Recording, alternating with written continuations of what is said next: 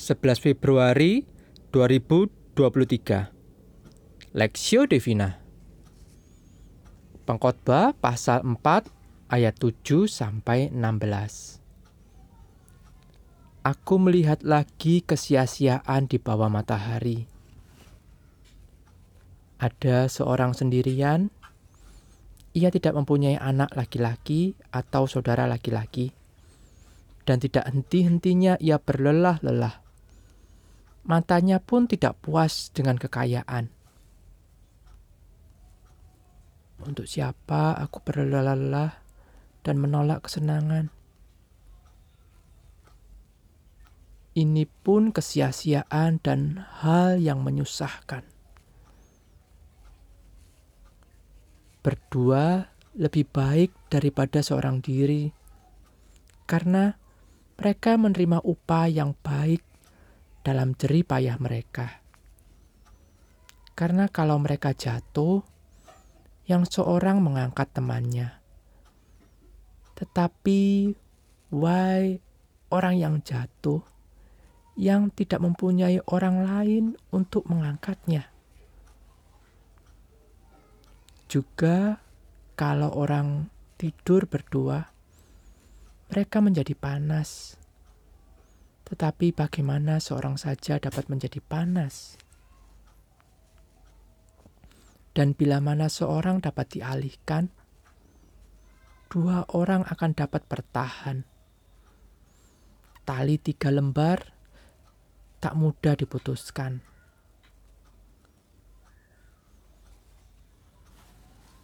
Lebih baik seorang muda miskin tetapi berhikmat daripada seorang raja tua tetapi bodoh yang tidak ma yang tak mau diberi pengertian lagi.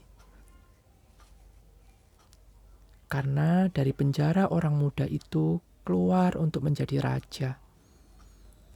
Biarpun ia dilahirkan miskin, semasa pemerintahan orang yang tua itu, aku melihat semua orang yang hidup di bawah matahari berjalan bersama-sama dengan orang muda tadi yang akan menjadi pengganti raja itu. Tiada habis-habisnya rakyat yang dimimpinnya. Namun, orang yang datang kemudian tidak menyukai dia. Oleh sebab itu, ini pun kesia-siaan dan usaha menjaring angin. Kesia-siaan dalam hidup perspektif. Berdua lebih baik daripada seorang diri karena mereka menerima upah yang baik dalam jerih payah mereka. Pengkhotbah pasal 4 ayat 9. Renungan hari ini terambil dari Pengkhotbah 4 ayat 7 sampai 16 yang membahas mengenai kesia-siaan dalam hidup. Akan tetapi fokus perenungan penulis ada pada ayat ke-9 Berdua lebih baik daripada seorang diri karena mereka menerima upah yang baik dalam jerih payah mereka. Oleh karena ayat tersebut sering digunakan dalam renungan firman Tuhan pada acara perkawinan, maka kehidupan berumah tangga adalah fokus perenungan pada hari ini. Perkawinan merupakan lembaga yang dibentuk oleh Allah secara langsung untuk mempersatukan pria dan wanita. Mereka yang tadinya dua menjadi satu kesatuan di dalam Kristus Yesus. Kejadian pasal 2 ayat 18 menuliskan, Tuhan Allah berfirman, tidak baik kalau manusia itu seorang diri saja. Aku akan menjadikan penolong baginya yang sepadan dengan dia. Karena itu, sebagai makhluk sosial, sangat penting bagi manusia untuk hidup berpasang-pasangan – namun lembaga perkawinan tersebut disepelekan oleh beberapa orang Kristen. Mereka menganggap remeh perkawinan, sehingga menggampangkan perceraian. Padahal, hidup berpasangan dapat saling mengingatkan dan memberikan dukungan untuk tetap berada dalam jalan Tuhan ketika hidup di tengah dunia yang berdosa ini. Tidak menutup kemungkinan ada orang-orang yang Tuhan berikan karunia untuk hidup sendiri. Tentu saja orang-orang tersebut sudah Tuhan perlengkapi sehingga mampu untuk hidup tanpa pasangan.